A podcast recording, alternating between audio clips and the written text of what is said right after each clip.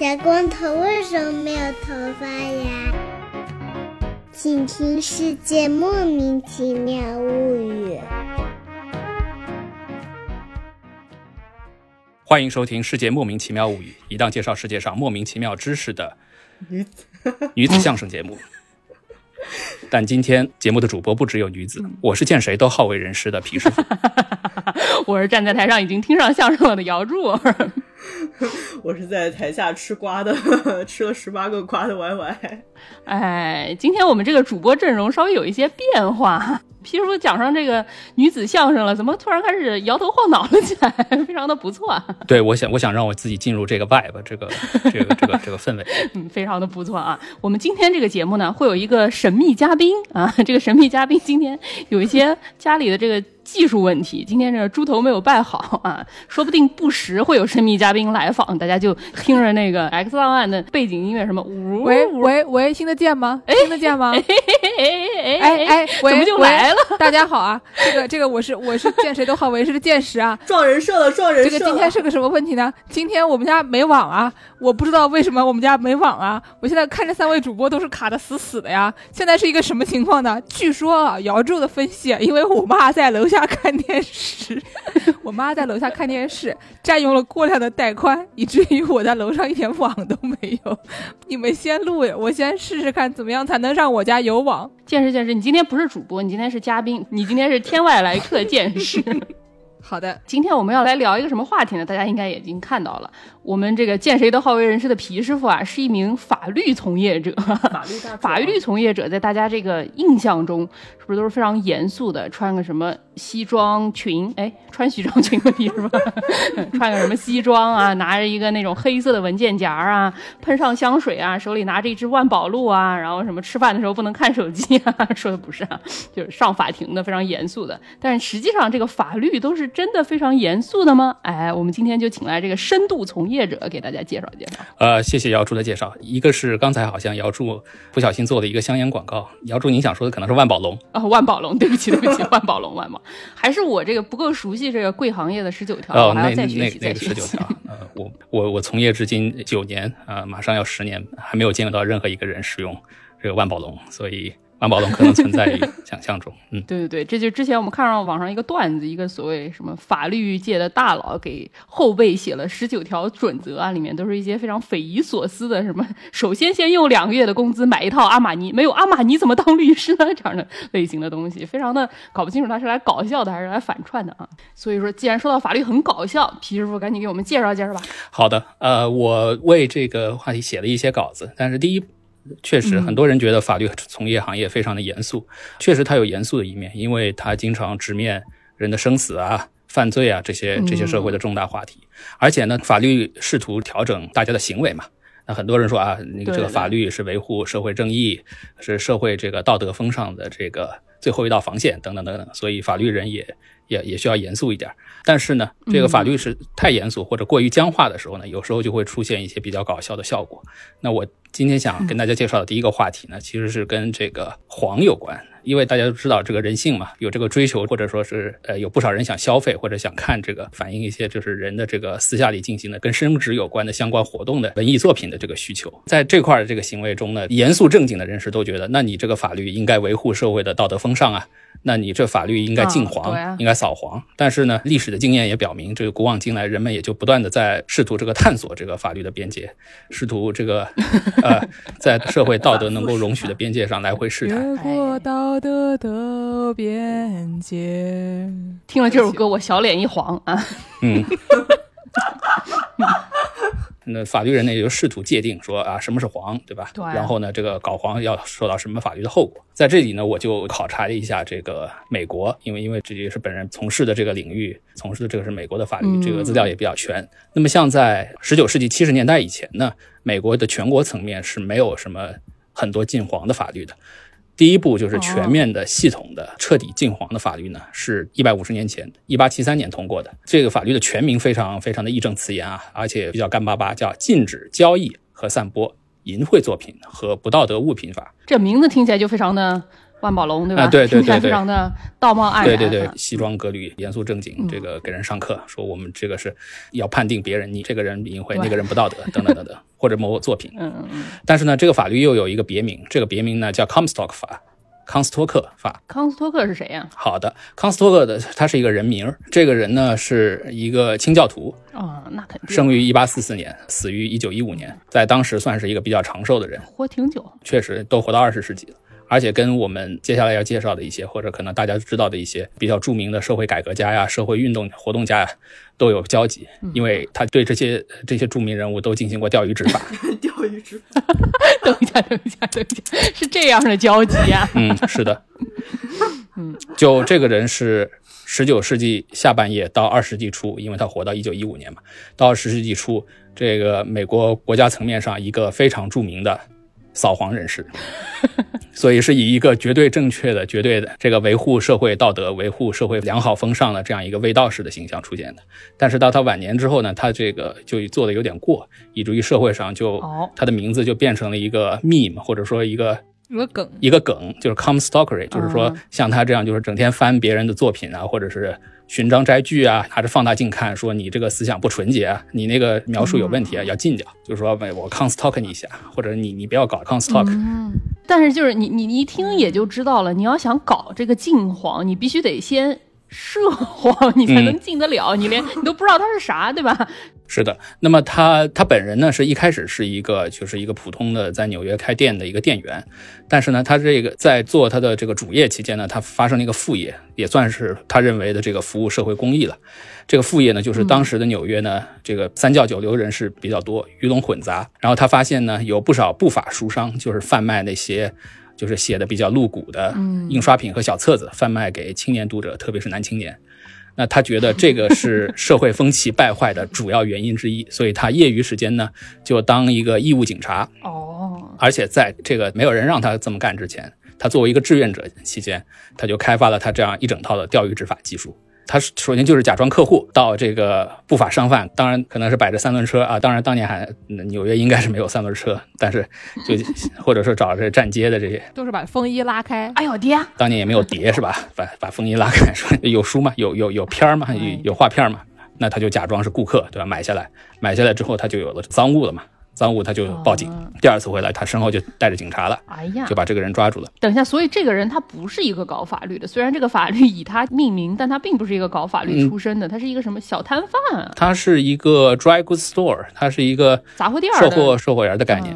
那图啥呀？这那可能是他自述是他说这是这是他的宗教影响，他本人说他是个清教徒啊，他觉得这个他的宗教信仰啊和他的个人的这个道德观念觉得开店呢是他的营生，对吧？使命呢就是，但是 mission calling 就是要到社会上去这个钓鱼执法。执法，大家众所周知有一句话叫做“恐同即身贵”啊，这个事情不好说，不好说。嗯这个在他社会早年的时候呢，还不是很明显，就是他早年期间他的这个执法对象可能还是确实是非常露骨的，或者说非常硬核的那这些出版物。但是随着后来他的名声这个日渐壮大，以及特别是登堂入室，成为了这个呃这个一名这个联邦政府禁黄的探员干员之后，那么他的这个确实手法确实引来了社会的一些非议，以至于到晚年的时候，他已经成了全社会的一个笑柄。啊，最后还吃上皇粮了，这人。啊，是的，也就是说，他之前呢，在纽约，前面说到他是一个志愿者，在志愿者之后呢，他首先获得了纽约当地的一些富商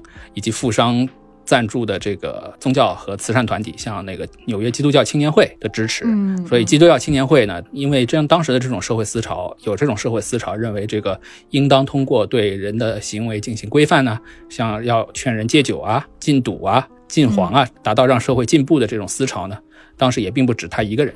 所以呢，当时像基督教青年会这种组织呢，就确实已经在筹划成立一些扫黄的相关的部门。然后呢，Comstock 这个人呢，先是因为他自己的这个单枪匹马的钓鱼执法的事迹，被当时的媒体，也就是报纸注意到了。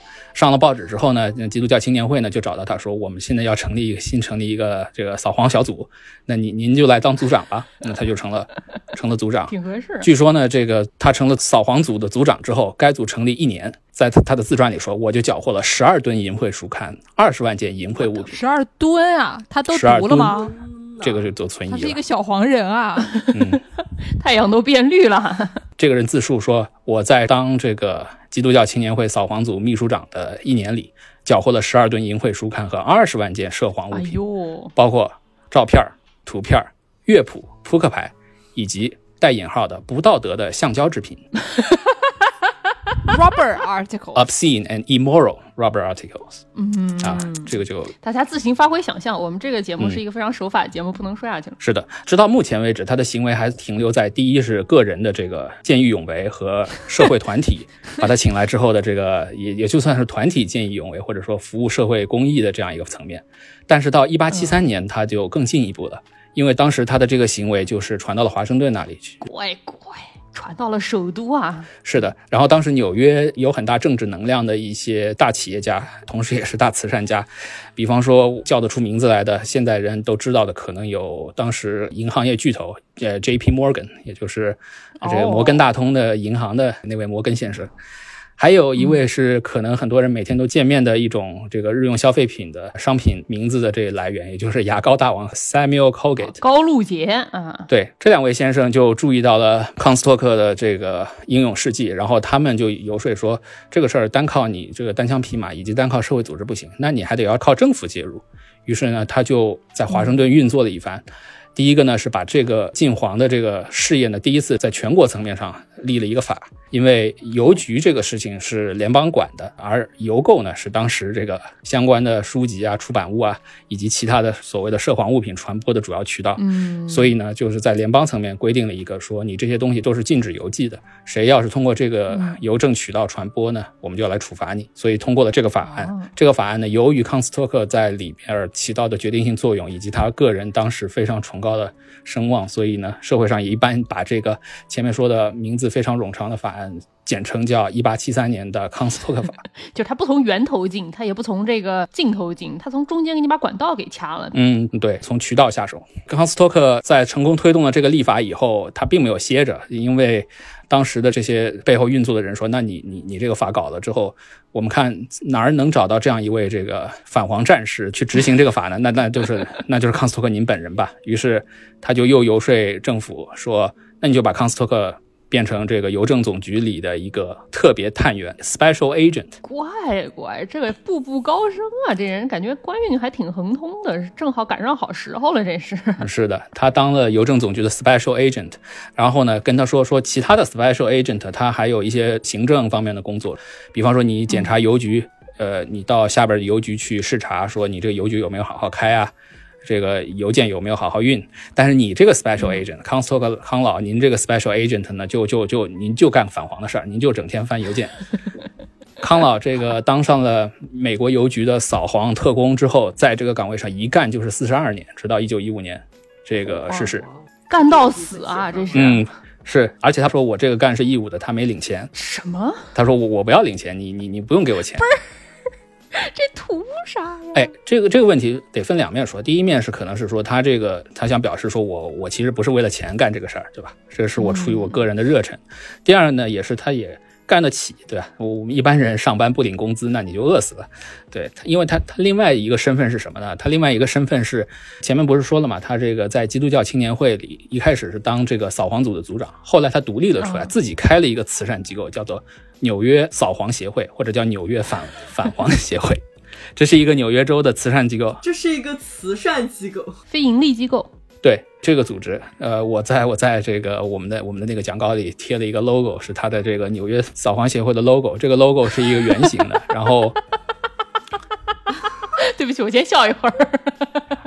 哎，皮如给我们形容形容这个这个 logo 啊。好，这个 logo 是一个圆形的，这个圆形周边一圈呢是这个纽约扫黄协会的英文 New York Society for the Suppression of Vice。就是那个大家看到那种公章，一般都会有绕一圈的那种字儿，先把这个组织名字给你定上啊。嗯，对，然后中间呢是一分两半儿，左半边呢是一个男青年被反剪着双手被一个警察押进牢房的这样一个图片，这个就是可能就表示这个从事这个危害社会风气，你要锒铛入狱的意思。哎，右边呢是一位这个穿着礼服、戴着高帽的正义人士，在把一堆书扔到火堆里，那这个可能就是焚烧有害书籍的这样一个镜头哎呦，焚烧有害书籍产生有害气体啊。啊、反正是官人和烧书这样两个、嗯，两个两个画面儿。这个就是纽约扫黄协会。那这位康斯托克先生当了这个扫黄协会的创办人兼这个秘书长，那么这个协会呢，就受到很多当地财团嘛、社会上流人士的支持，觉得这个是有助于社会进步的，有助于肃清社会不良风气的。所以这个康斯托克先生的生活费应该是从他当这个慈善组织秘书长的报酬里开销的，所以他也不需要从政府里领邮局扫黄特工的这个工资。哎呀，但是这个邮局扫黄特工还有退休金呢，这这。有退休金的工作竟然都不领工资，可见他这个扫黄协会赚肯定不老少。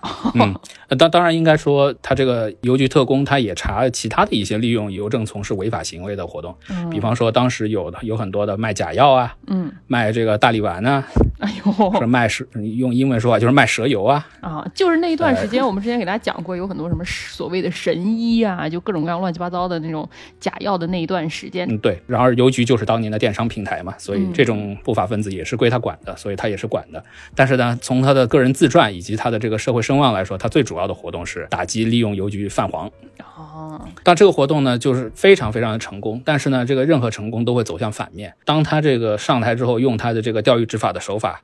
效果非常的好，可能过了没几年呢，这个通过邮局贩售这个硬核黄书的行为呢，就已经少了许多了，就没有人敢再触犯这个国法。所以说他当这个的时候，他还是用的是老一套，是吗？就是他以前当商贩的时候，他钓鱼执法，所谓钓鱼执法就是去人家那儿定，人家给他寄，他就报警，他这个还是那一套。没错，他还是采用钓鱼执法的这套。那么这下之后，他不用亲自下场了嘛？他现在手下有这个其他的探员和特工冒充这个客户，上了领刀啊，对。呃，冒充客户去邮购去啊，那那他继续采用这种手法去抓了不少人。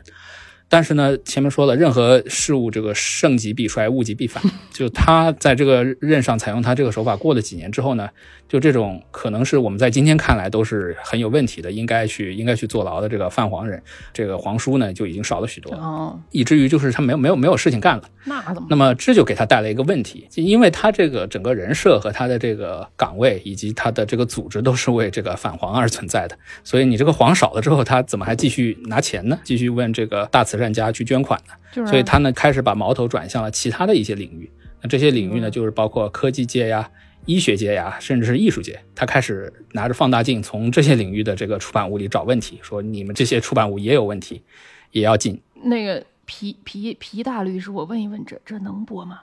能播吗？你悄悄告诉我。能啊，啊能能能。我们说的都是美国的事儿，美国的事儿。我们说的都是美国的事儿，一百多年前美国的事儿啊。嗯，一百五十年前。把开头皮师傅的 disclaimer 再放出来，我是这个 practice 美国法律的。嗯，对。然后这个康斯托克这个老兄呢，就开始抓当时社会上的一些其他的人了。这些人他。他自己可能主观上说，我并不是在要销售这个淫秽淫秽物品牟利，嗯，我是在主张一种新的，比方说一种新的思想啊，一种新的新的学科啊，或者说我觉得，比方说我就想画画，我就觉得人体挺好的，我要画一些人体，或者你一些商贩嘛，他说我从欧洲进口一些画册，说我这反映一下，因为美国美国观众你看不到欧洲的大师的油画嘛，我就出版这个画册给你看看欧洲的油画是怎么样的。那欧洲有不少画人体的油画，对啊。那这位康斯托克先生呢，就把矛头指向了这些人，开始打击，说这些人的行为也是在也是在有伤风化，所以呢也要打击。大卫也该穿上裤衩的，意思 啊，有这种感觉。比方说，他非常著名的就是去打击了一位当时是以无政府主义和 free love。这个 free love 可能今天可能翻译成自由恋爱或者是自由结合，但是它跟现在人们理解的自由恋爱不太一样。当时的 free love 可能会觉得就是说啊，传统的婚姻过于这个压抑人性了，所以他觉得最好不要婚姻，男女想结合就结合，想分开就分开。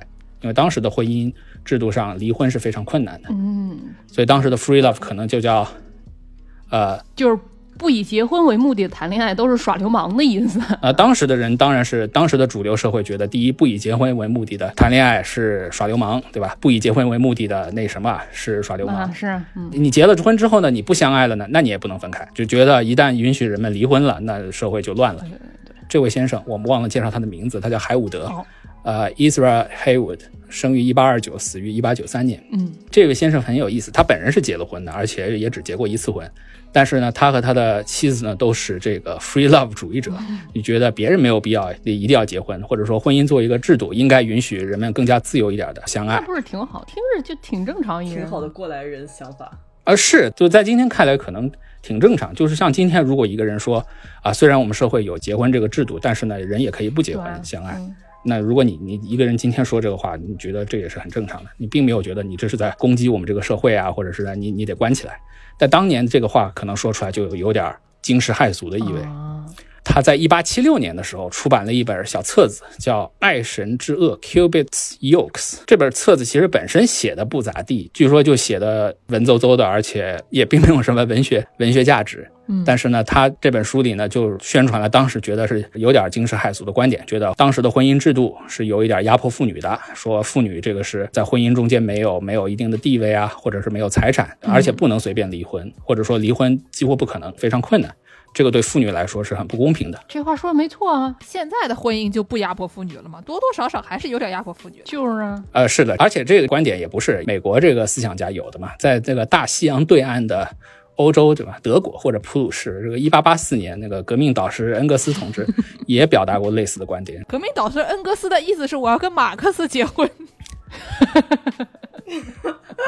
对不起，我磕错 CP 了，我磕错 CP 了。这能播吗？这能播吗？嗯，这个恩格斯的 CP 问题我们不研究。哦，前面说那个爱神之恶的那个恶是那个车字旁一个厄运的说厄啊，恶对，Cubis yokes 其实就是架在牲口上，让牲口拉磨或者拉犁的那个工具吧。对对，爱神之恶，你也可以从标题中猜出来，就是说，他说这个婚姻制度给人造成了束缚，对对吧？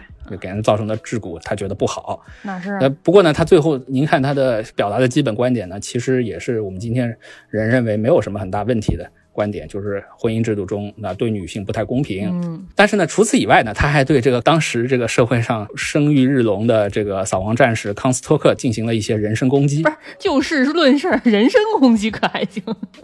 呃，就说这个社会上，我们社会上还有一些人，对吧？嗯，以这个道德卫道士的名义去到处抓人，比方说这个康斯托克。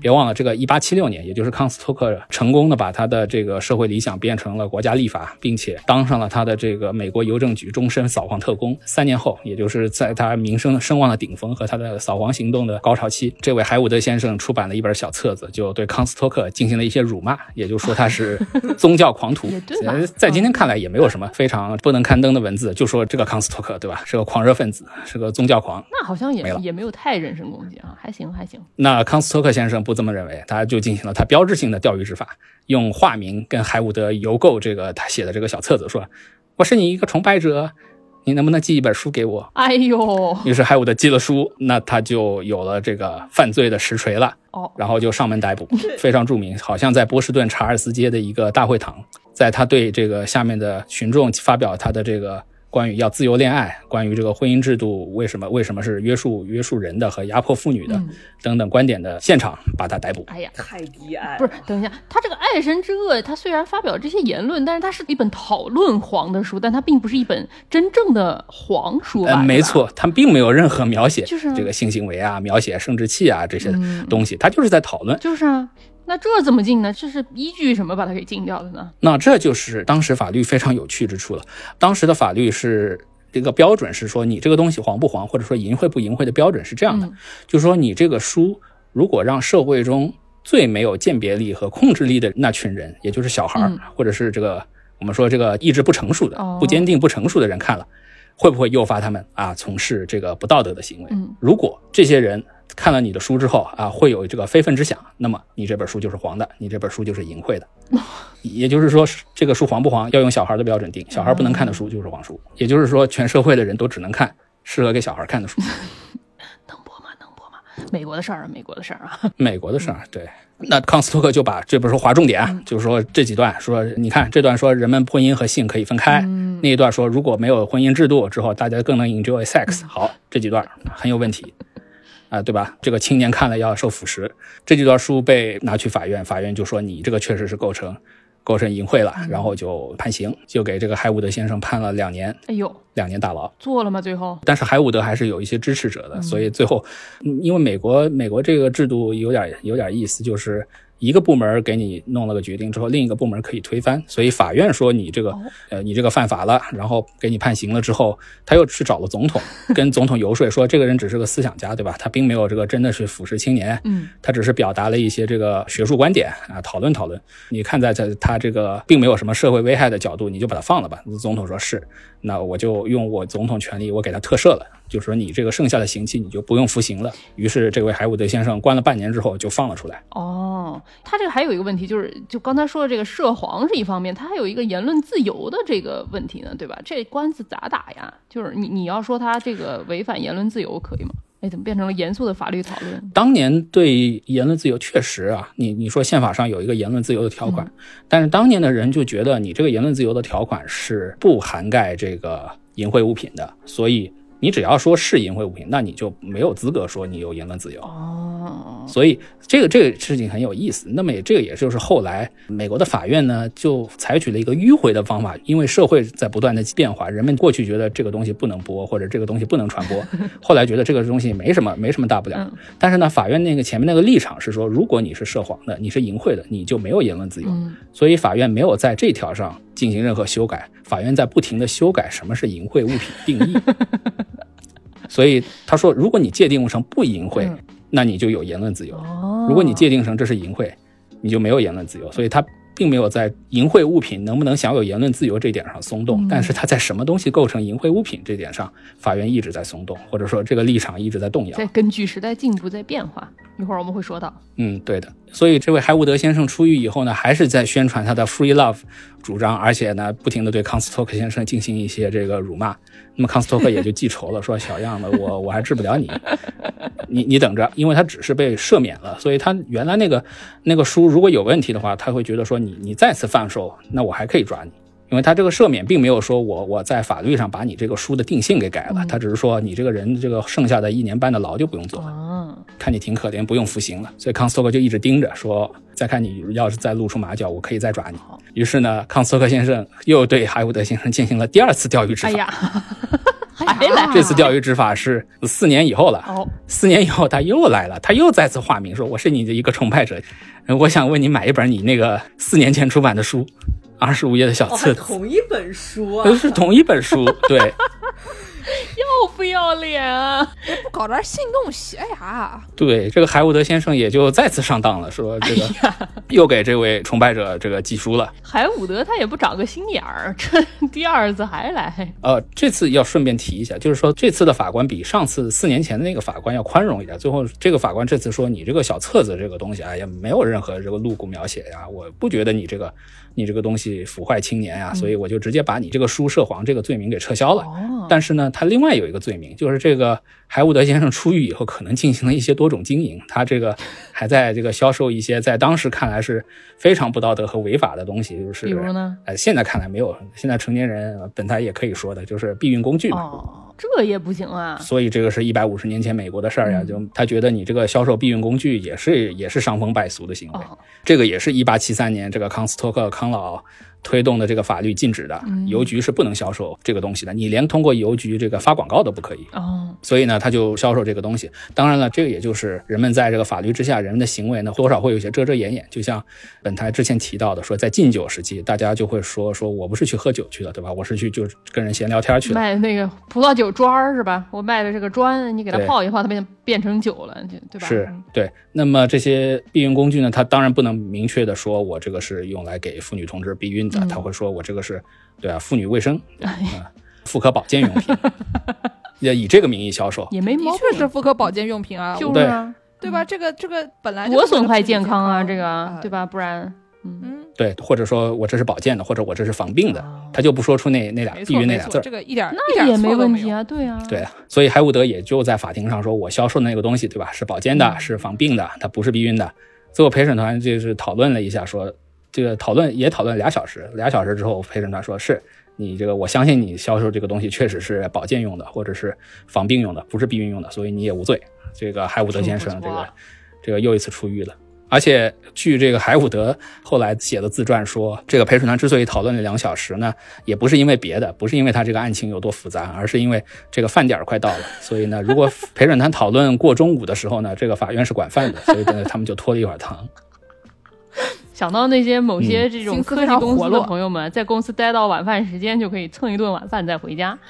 自古至今，大家人都是一样的。对，这个蹭饭行为也是古已有之。嗯所以这位康斯托克康老呢，对这个海伍德呢就是放过了。在晚年呢，他又去追了另外一些这是人士，但我们看来，在今天看来，这些人的思想没有什么问题，嗯而且呢，这些人也是对社会有益的人士。但是呢，在康斯托克康老看来呢，这就是危害社会的。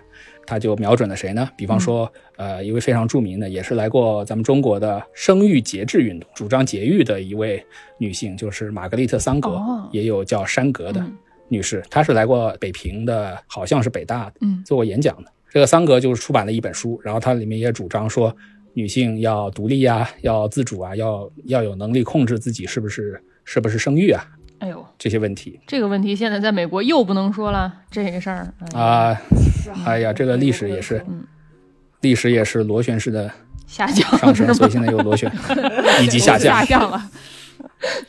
啊，现在又回来了。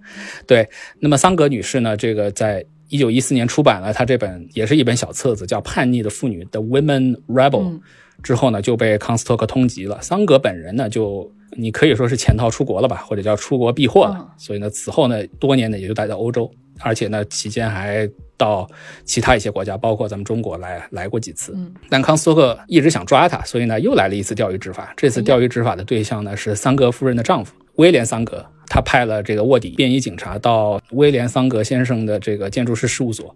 他呢说，我自己呢是那个桑格夫人的同事，说桑格夫人走得太仓促了，他那儿有很多资料都是我们 我们这个办公需要的，你能帮我们找找他写的书在不在，或者说写的书稿在不在？说威廉桑格就信以为真了，我说我帮你找找啊，然后就跑到后房间去翻那个他夫人留下的物品，然后从中就找出了一本宣传节育的书，说那那这个你要吧？然后卧底警察说是对对对对，就这边就这边，我带到办公室去。要不要脸啊？然后呃，这个威廉三哥把这个书稿一交给警察，警察马上手铐给他戴上了，说你现在涉嫌这个传播不道德的出版物。节育用品不行，宣传节育的书也不行，越来越过分了，这人啊！对，然后康斯托克康老还想让这个威廉三哥说你。这样吧，你供出你你老婆在哪个国家藏着，我们就不追究你。不是，他们还能引渡呢？当时有这个想法，因为当时想，如果如果这个嗯玛格丽特桑格在一个有引渡引渡协定的国家，那就他还能把这个这个人引渡回来，所以呢，他就以这个不起诉作为交换，说你你交代你老婆在哪儿，哦，躲在哪个国家了，我们就放过你。不过最后这个威廉桑格比较仗义啊，嗯就是说我我宁可坐牢，对吧？我也不供出我老婆在哪儿，所以呢，最后就法院就判他坐了三十天牢，啊、就放出来。这个判的比不做核酸还重啊！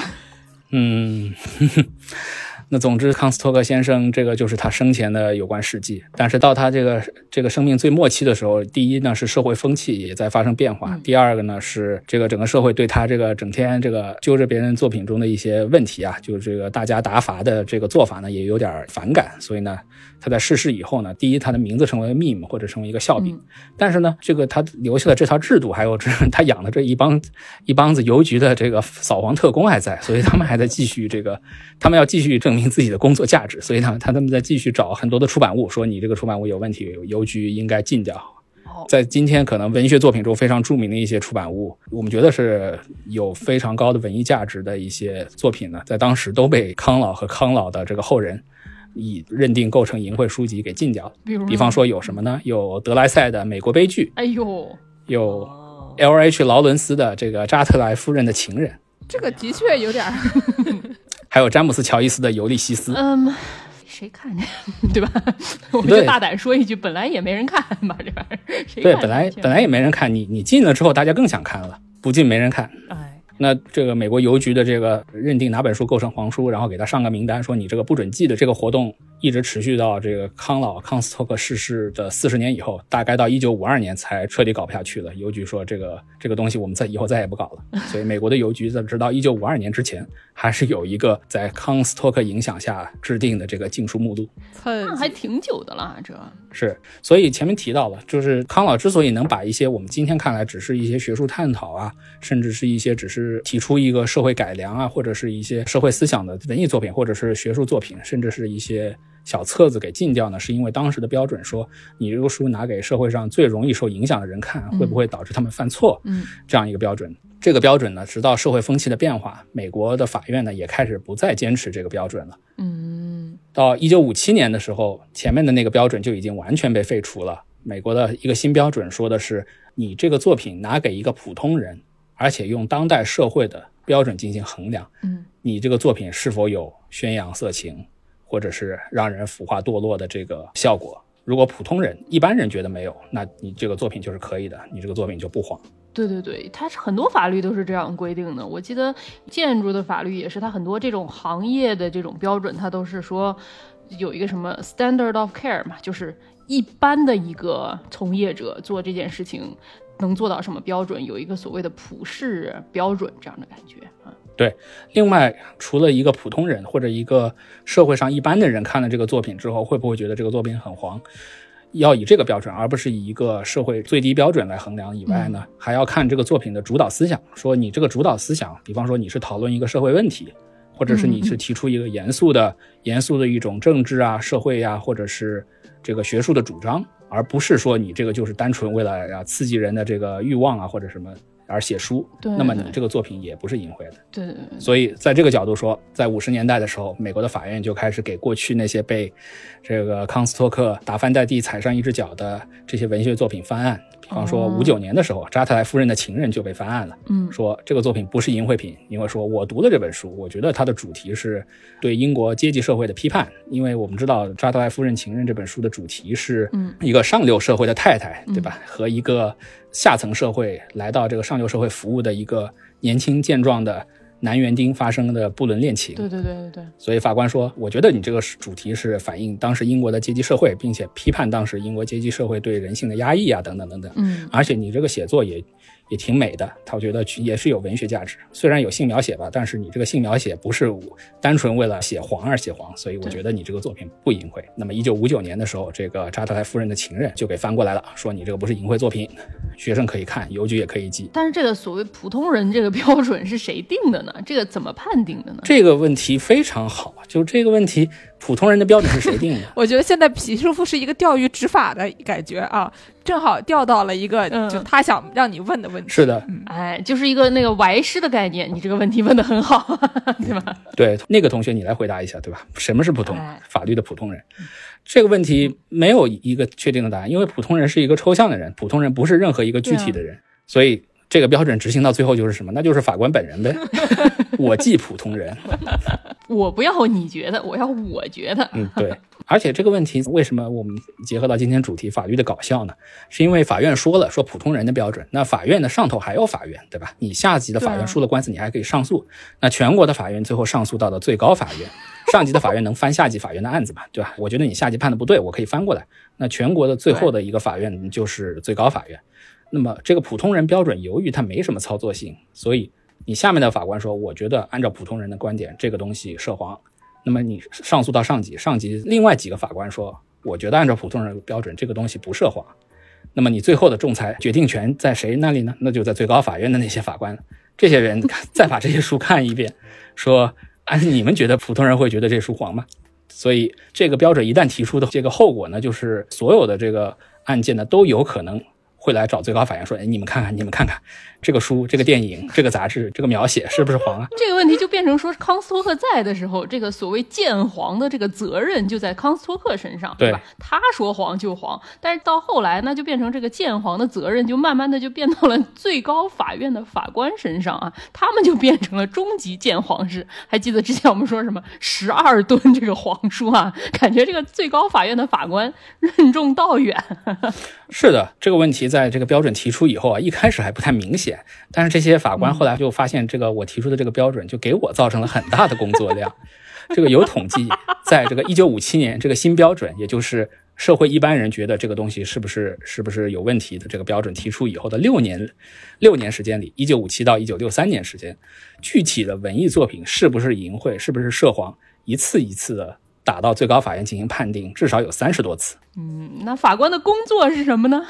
对这个事情是如此的频繁，以至于在当时最高法院工作的报告里面会说，说最高法院为了为了工作安排，中间专门设了一个工作天中的一个特定的晚上，这个晚上就是用来放电影的鉴黄日，鉴鉴黄日 （Movie Night）。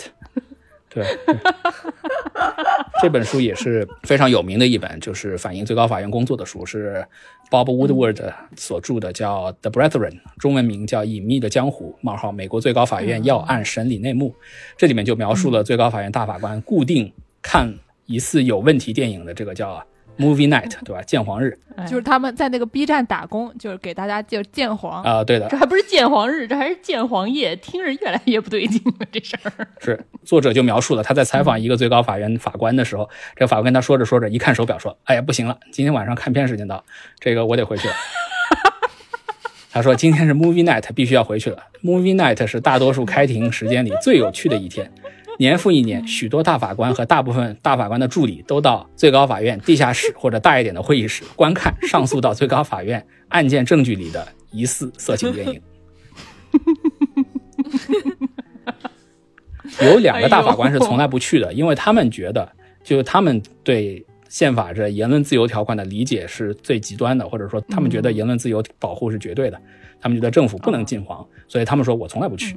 说，因为我我的所有的案件，我最后的结果都是你，你告诉我说涉不涉黄，对吧？我告诉你说，我认为是不是黄，政府都不能进。所以这两个大法官从来不去看片。嗯，有一些大法官是去的，于是呢，他们就坐在那儿说看看片。怎么见呢？这个这个问题也非常非常有趣，因为他们 其实就是看电影，看电影之后，他们就是写写一个结论，对吧？观后感是吗？写一个观后感。我怎么觉得这个法律从业者的朋友们，这个有的工作内容啊，听起来非常的愉快的暑假啊。之前我不是说这个康斯托克有什么美文鉴赏，这个摘抄，对吧？简报，对对对对对，这个看了电影还要写观后感，是的，所以最高法院就过了这个六年，经常组织集体看电影，然后写影评的这个 六年。最后，那个大法官可最后觉得说我我再也受不了了，这个我们很大我们很大一部分工作就被这个看电影占据了，所以呢，他们就想了一个新的一个法律标准。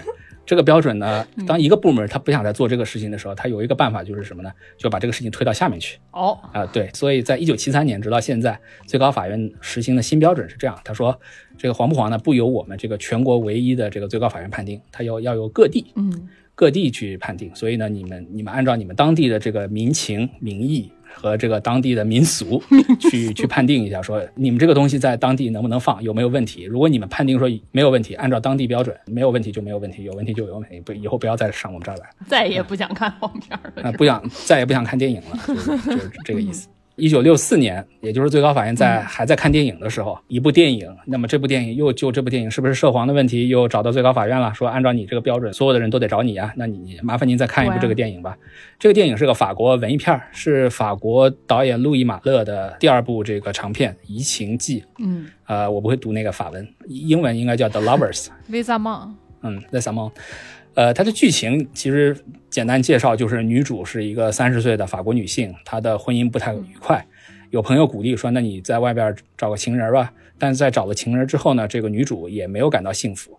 最后，她在一次这个偶然的机会里遇到一个年轻的男子，他偶然相遇之后呢，跟他擦出了火花，一起过了一晚。啊，第二天呢，女主发现自己没法回到过去的生活了，于是决定呢抛弃家人和朋友，和新情人一起离开，重新生活。结束。这部片儿里面，按照今天的标准，是按照今天我们看的这个美剧的标准来说，这个就是一个清水片。全剧唯一的 可能有点涉黄的呢，是有三分钟的床戏，而且，嗯，根据大法官事后的回忆，这个是什么都没看清。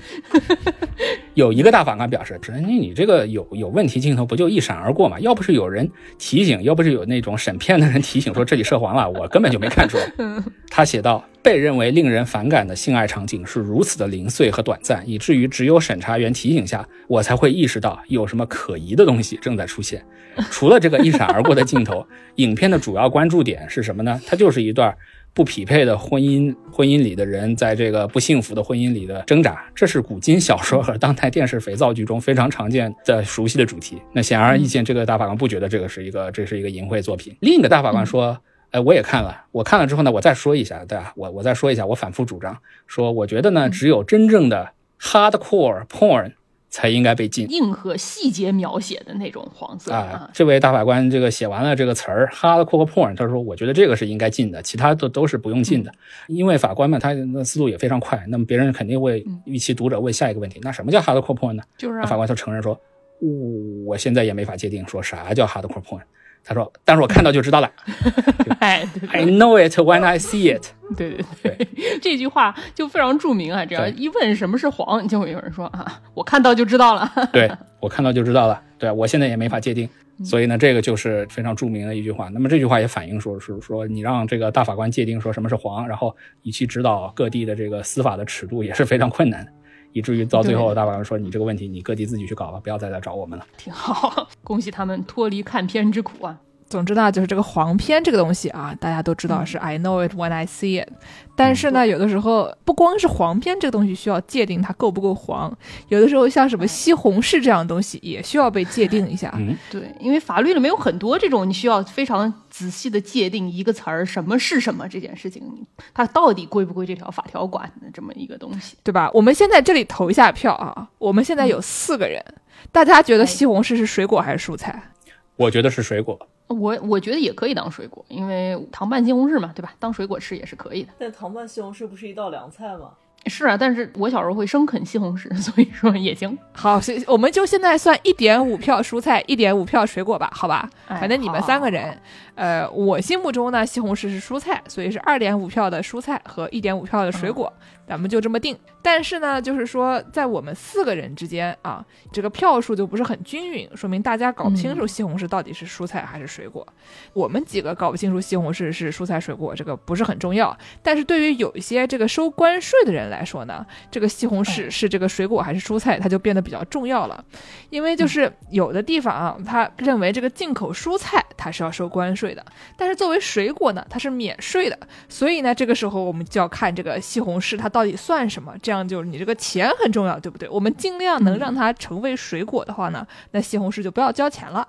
但是呢，就是我们不知道这个东西怎么办，具体是怎么回事呢？是有一个叫做这个尼克斯的人，他是他是一个纽约市最大的农产品公司之一的创始人，叫约翰尼克斯。这个人呢，嗯他他的公司成立于一八三九年，主要是从这个佛罗里达和百慕大就很暖和的地方，向纽约运送一些新鲜的蔬菜和水果。然后呢，嗯他这个是公司成立于一八三九年，但是一八八三年，就是在他公司成立将近五十年以后，出现了一个关税法案。嗯这个关税法案呢，就是因为他做的事情主要就是这个进出口贸易嘛，对吧？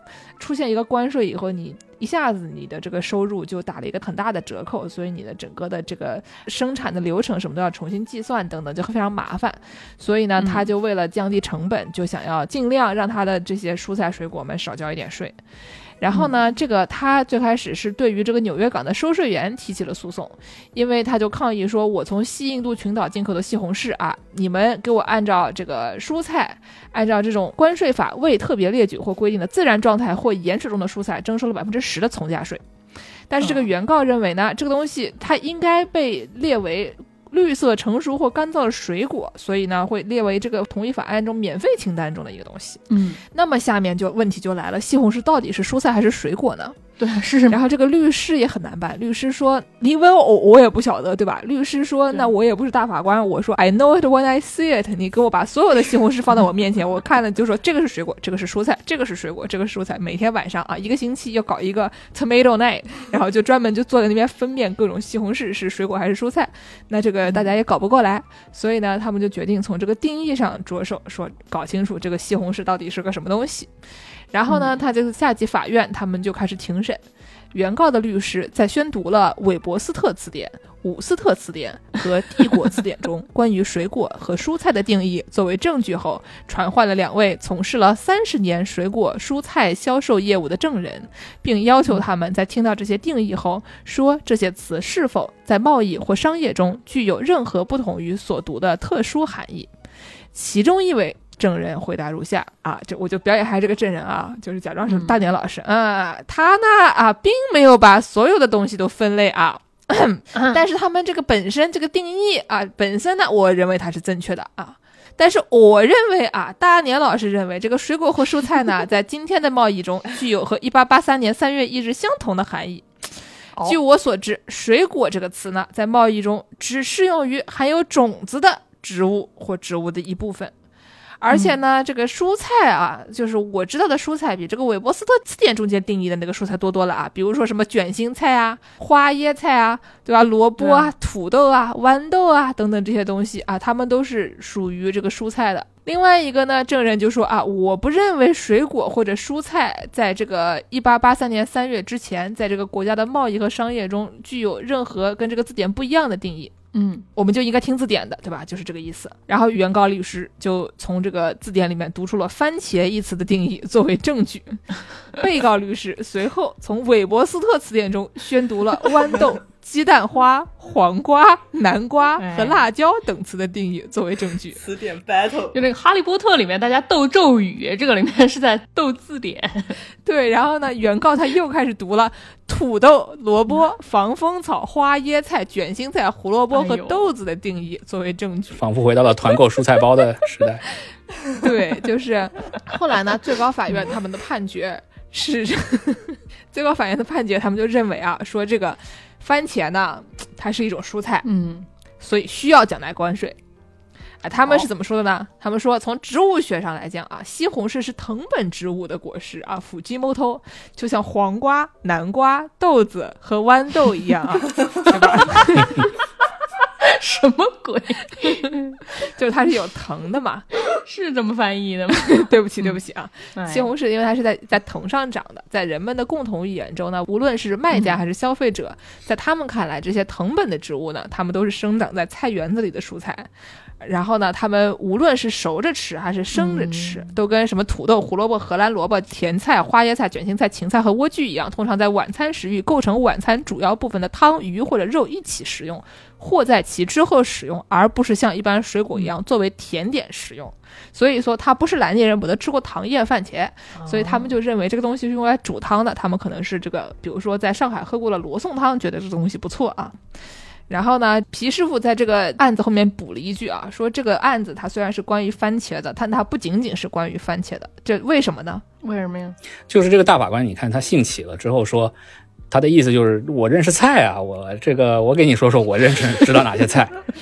前面那见识念的呢，因为它是中文嘛，中文里果实和水果这两个词是分开的，但在英文里呢，它可能就都是 fruit，对吧？对然后所以所以最高法院他这句话行文的里意思呢，就是说从植物学的角度说，番茄确实是从藤上长出来的 fruit，但是呢，他人们在日常生活中他不觉得它是餐后吃的那个 fruit。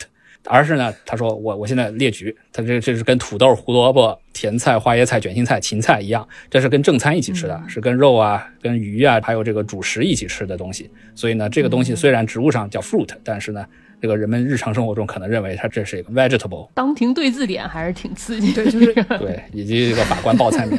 就是说今天的团课包中有哪些东西？有防风草啊，哎，还有跟这个番茄有类似的问题的，就是这个鸡的问题。就是因为鸡呢，我们心目中有各种各样的鸡，然后这个鸡到底什么是鸡，也是成为了一个要上法庭的问题。这个事情要不也让我们的这个皮师傅来给大家介绍一下？行，好的，这个问题就是这个有点像是那种我们小时候玩的那种传话游戏，就是你你跟我传一句话，然后这个传话过程中发生走样，或者你 你们两个以为你们在说的是同一个东西，对吧？但是呢，结果发现一个人说的是胯骨轴子，另一个人说的是前门楼子，这个没有 就没有没有达成一致的意见，对吧？呃，然后呢就发生了纠纷。这个案件呢是一九六零年的一个案件，也是因为当年吧，也就怪当年没有电商，对吧？你就不能给人发图片说我要我要这种鸡，我不要那种鸡。哦，当年都是靠电报嘛，就是靠电报跨国这个传送消息，所以电报里呢就写了一个英文单词，就是鸡的那个通用那个英文单词 chicken。然后说，这个一个外国的买家，他其实是个瑞士的买家，就是跟美国纽约的一个卖家，先前双方经过的一些接触，然后最后正式下单说我要买 chicken，然后第一批发货几月几号，第二批几月几号，价格多少多少，双方通过电报说我那么就达成合同啦，说这个购买 chicken 的合同，好。那个美国的卖方第一批发货发到那个瑞士那边，瑞士人打开一看，哎，说你这个是是这个小春鸡，对吧？就是非常嫩，小春鸡是什么？就是这个英文单词叫 broiler，b r o i l e r 这个词呢，就是可能是指体重在这个两点五到三点五磅之间的年轻嫩鸡，呃，各种哦烹饪方式都可适合。童子鸡大概是这么概念。童子鸡啊，哎，童子鸡的概念，就是所以呢，第一批 chicken 发过来了，那瑞士人一看童子鸡很高兴，就是这个这个就这个很需要。这个，但是呢，这个第二批发货的时候呢，就问题不对了。第二批发货之后发来之后，这个买方再打开一看，说，哎，不对，你这个发的是老母鸡啊，你这个老母鸡这个又瘦又柴，煮都煮不烂，是只能炖汤。我我们这个卖不掉了。瑞士人也不吃鸡汤面，呃，可可能是不吃鸡汤面吧？对，对，他提出异议说你这个不对，你这个不符合合同。我当初买的 chicken 的意思就是我不要老母鸡，你这个你应该发跟第一批发来的这个童子鸡一样的鸡。那么这个问题就变成了一个法律问题了，就是双方合同中这个沟通说，你说你要买 chicken，好，我给你发 chicken，那你发了 chicken，你又说你这个 chicken 不是我要的那个 chicken，对吧？对你这个到底是不是一个 chicken 的问题？那就是到底什么是 chicken？那么这个问题到了法官那里，这个法官最后的判决书也非常开宗明义，在呃开篇的第一句话就说、What is chicken？什么是什么是鸡？这是本案的主要问题。对，不过最后法官觉得说，你们双方协商了半天，我把你们的电报都看了，我把你们双方的这个证人也都出庭了，说你们当初是怎么讨论这个问题的。最后觉得你们双方当事人合同里的这个 chicken 是可以包含老母鸡的，所以卖方这个发送老母鸡也是符合合同约定的。为什么呢？因为你们双方之前在谈的时候，这个卖方曾经问过买方说你你到底要哪种鸡啊？买方就表示说这个他们是讲德语的这个瑞士客户，请示了一下瑞士人，请示了半天之后说，最后说什么什么种类的都可以，any kind of chicken 都行。嗨，那就是你们的问题啦。又补了一个德语词，就说俺们德国那个叫 Huhn 那个玩意儿，就是鸡，就是鸡，也是 chicken。呃，法院的判决书就写了个德语词，然后那法官就说，在德语里这个词也是可以指各种鸡，包括老母鸡。所以你这个一开始说的时候，你就没讲清楚，说我明确不要老母鸡，我我要的是 chicken，而且这个 chicken 在我的理解上是不含老母鸡的，你别给我发来，你没讲清楚，而且你明确说过相反的意思，说什么什么类型的鸡都行。另外呢，在美国的法规里呢，chicken 也是这个词儿当单独用的时候呢，也是可以包括老母鸡在内的。所以呢，这个行业习惯或者说行业法规里，chicken 这个词也可以包括老母鸡。最后呢，在交易习惯中呢，说如果在这个美国买鸡的市场上，如果你买方不想买到老母鸡，会非常明确用另外一个词儿表示我要买童子鸡，就是我前面说的那个 b r o i l e r boiler 这个词，哦，我要买童子鸡，或者说我明确表示我不要老母鸡，老母鸡另外有一个词儿叫 fowl f o w l，说我不要 fowl，我想起我们有一期介绍这个马，嗯，这个马什么老马、母马、公马都有不同的名字，这鸡也差不多啊。是的，这个我过会儿附了一张图片，这个是英文中表示这个行业肉鸡交易惯例中的各种不同的鸡种的这个用词和它们相应的规格。这玩意儿到时候我们塞进公众号里面去啊。嗯，是的，这个图非常非常重要，对于这个在美国留学啊，或者你想在问美国采购肉鸡，这个避免上当或者避免陷入合同纠纷呢，是非常重要的一个词。另外，最后法官说，你这个我看了一下这个市场价格，你这个卖方报价的时候，第二批货的这个鸡肉价格就是很便宜的，你这个就是老母鸡的市场价，你买方应该是知道说你出这个价钱买的就是老母鸡，你出这个价钱是买不到童子鸡的。就是啊，所以呢，他最后说我综合上述各点，我觉得你们在协商的时候，这个 chicken 就是可以包括老母鸡的，所以卖方发老母鸡没有问题。你们看看这个法院每天判的这些案啊，干这些事儿，这 跟咱们这个节目非常像，都是一些农广项的问题啊。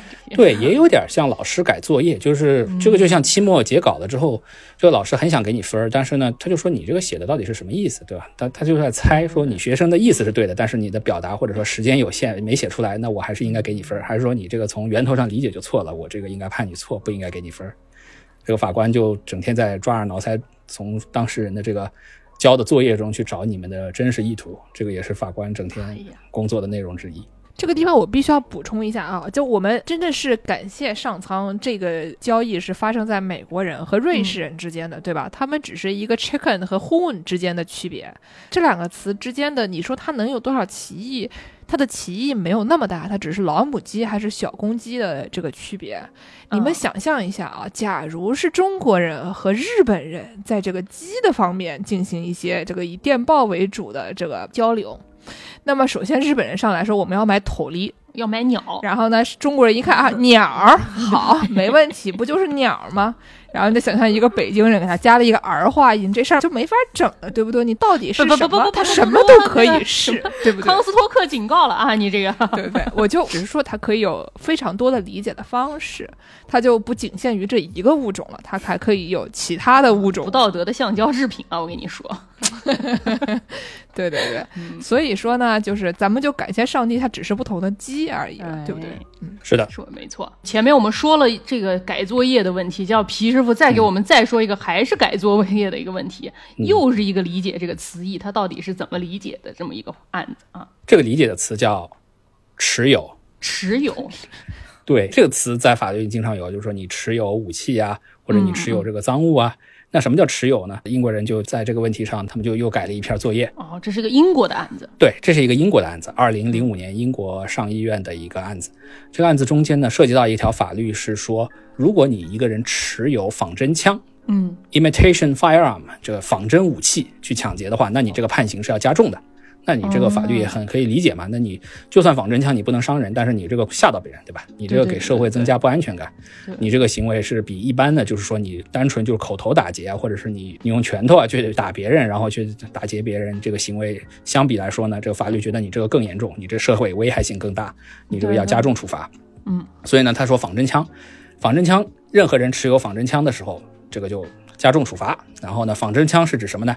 任何具有这个枪支外观的东西，不论其是否能够发射子弹。所以呢，这个就是言简意赅法律的定义。但是呢，这个问题就在于这个社会生活的情况总是超出这个立法 立法人员的想象。就你觉得，就像你告诉学生说你这么做，对吧？或者你告诉别人说你这个一二三四五六这个步骤，但是呢，当这个样本足够多的时候，对，总会有人就是。用一种你意想不到的方式去理解你的这个，理解你的这个意图，或者是他想出的一个自己的这个做法。那这个本案中的这个当事人呢，他就是一个非常简单的入室 入室入室抢劫。他这个本来应该是在人家家里做过保姆啊，或者是做过类似钟点工的工作。那么他觉得这家人家有点钱，于是呢，他这个离职以后呢，就想就回来这个捞一票。于是他就利用自己熟悉这个主人家地形地貌的这个优势吧，就夜间潜入这个主人家，意图这个行窃。但是呢，这个主人是没想到这个是醒着，醒着之后呢，他就想吓唬他一下，说你别动啊，我这个有枪。当然了，实际他并没有枪，所以这本案中的这个被告呢，就他的把手指放在这个衣服袋子里，然后呢往外戳，就是这个戳出一个这个尖尖的这个凸起，然后呢给这个被害人看，说你别动啊。那他自己说呢，他就说我把手指头在拿在衣服口袋里往外戳呢，我就是想吓唬他一下，对吧？我想让他觉得我有枪，要不然他就反抗了。于是呢，这个被害人呢也就真的没有反抗，他就拿了钱就走。嗯，案子非常简单。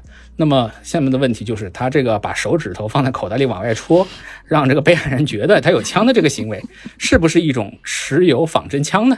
这个是因为如果持有仿真枪的话，他这个量刑马上就上去了。就是，所以这个最后法官就觉得说，你这个拿手指戳出来这个行为虽然有点可恶，但是呢，法官觉得你这个但也没有可恶到跟那种拿模拟真枪的这个玩具啊或者什么抢劫的这种程度。所以呢，法官就从这个持有这个词就做了一篇这个作业，觉得这个人不构成持有，因为法官想法是这样的，他说你持有的东西啊。一个人要持有什么东西，这个东西他必须得是这个人他身体以外的东西。对啊，对啊，你用手拿着的东西嘛。所以，嗯，用中文就很简单嘛，持有是个提手旁嘛，所以持有必须是拿在手里，拿在手里的东西它不能是手本身吧？就是 持有手。所以一个人不能说你持有他自己的身体。嗯。因此呢，一个人持有武器这个词儿不适用于你自己用手指头在衣服袋子里往外戳，模仿你有枪，这样一种情况。就挺对啊，这。另外呢，这个法官又又又说了，说你这个你这个法律写的也是不太好。但是呢，如果你把它解读成这位罪犯用手指头往外戳就是持有武器的话，那我这个问题，法院的问题就更多了。因为你持有武器的话，你这个犯罪工具要没收啊，那法院怎么把你的手没收呢？对吧？嗯，这个这个问题没有解决，所以法官也就想，如果我。不这样判，我那样判的话，我我自己给自己找麻烦，说我怎么 我怎么判决没收这个人的手呢？绑上，对，再也伸不出两个手指头。所以法院为了回避这个问题，最后就是想出了一个比较搞笑的解决方法，就是说持有这个东西不包括人的身体本身啊。总结一下，这个东西就是你的手不是你自己的，因为你不持有你的手。嗯，但是怎么说呢？就是这个事情，你从另外一个角度上来说，你从他的。结果上来说，对吧？你你本身说叫不许大家持有仿真枪，原因是因为你持有仿真枪，你会对对方造成更大的威胁和恐惧，然后从而造成更坏的社会影响。但是你把手指头出在口袋里，这也是一种仿真枪。它虽然长得不像，但你不能说它还不仿真。你说它不是仿真枪吧？但是你如果说从结果导向来看，它也是对对方造成了你拥有武器的这种威胁哈。只不过只是法律上操作上 来说不是很好操作而已。最后判决哎，这两位同学的讨论就非常好。这个就是，这就是老师在课堂上要达到的效果。对，嗯，因为这个问题，这个问题确实可以可以两说啊。你可以说这个他这个行为是持有仿真枪，你也可以说他这行为不是持有仿真枪。话说回来，还是那句话啊，法官就是我不要你觉得，我要我觉得，我看见的时候就知道了，对吧？法官觉得是怎么样就是怎么样，啊，从明天开始，我就要用我的左仿真枪和右仿真枪打字了。左右手互搏，突然又上升到了这个热兵器时代。那我们其实后面还有很多案子，今天我们是这个见谁都好为人师的皮师傅说法第一期，这 是系列节目。对我们这个是一个普法系列节目。嗯，谢谢大家，请大家不要按照这个法律中这个我描述的这个有关当事人的行为去这个指导自己的生活。哎，而且都是美国的事儿啊，嗯一百多年前美美国的事儿哈，我们还得继续强调这一条。这是国外的事儿对对啊。对对对。对，如果您喜欢这个法律系列的话，多给我们留言啊，多给皮师傅打钱，这样我们就赶紧让皮师傅回头再给我们讲一个第二期。在此处，我要给大家唱个肥者啊！这期节目其实不应该只录这么点儿，但是因为我实在是对吧？这期节目里面我从头到尾都没有录点，我们家网实在太卡了，我也不知道是不是我妈妈还在底下偷偷看电视，是不是在底下见黄啊？看的是什么电视？哎、对不对？Movie Night，？Movie Night。没有没有，我觉得今天可能就是真的不知道怎么回事，这个运气不是很好，所以就是因为我的网络限制导致我们今天只能说这么多了。我们下期节目要继续说，我们还有好多好多非常好笑的梗啊，这个对吧？就是我们只是露出了冰山一角，嗯。啊，那皮师傅，我们结尾给我们推荐一个什么歌呗？好好的，给大家放一首这个威尔史密斯的那个《绝地战警》Bad Boys 的这个主题曲，也是片尾曲。那其实这个歌词儿也非常的简单，就是 Bad Boys Bad Boys，你干了什么坏事儿啊？你这个哦你想想，警察来抓你怎么办啊？就是我觉得这首歌有助于让让小朋友从小记住，说不要干坏事，否则警察就会来抓你。还是一个普法节目的宗旨，普法节目的主题啊，非常积极。我觉得这个就是美国版的这个家长吓唬小孩儿，你说你这个干坏事儿，警察要来抓你。好，好的，那感谢皮师傅今天空降部队来我们节目临时这个不能说顶包吧，临时来替工啊。补充了这个好为人师的角色。对，那感谢大家收听《世界莫名其妙物语》，您可以在微博、豆瓣。和微信公众号关注我们，也可以在爱发电平台和公众号后台给我们打赏。如果要给我们介绍商务合作的，可以在微信公众号后台点击“商务合作”获得联系方式。想要加入农广天地粉丝群的朋友们，可以在微信公众号后台回复“加群”获得入群方式。那感谢大家的收听，大家下期再见，谢谢皮师傅，谢谢皮师傅，再见。谢谢皮师傅。谢谢大家。拜拜。What you gonna do? What you gonna do when they come for you? Bad boys, bad boys, what you gonna do? What you gonna do when they come for you? When you were eight and you had bad traits, you go to school and learn the golden rule. So why are you acting like a bloody fool? If you get hot, then you must get cool. Bad boys,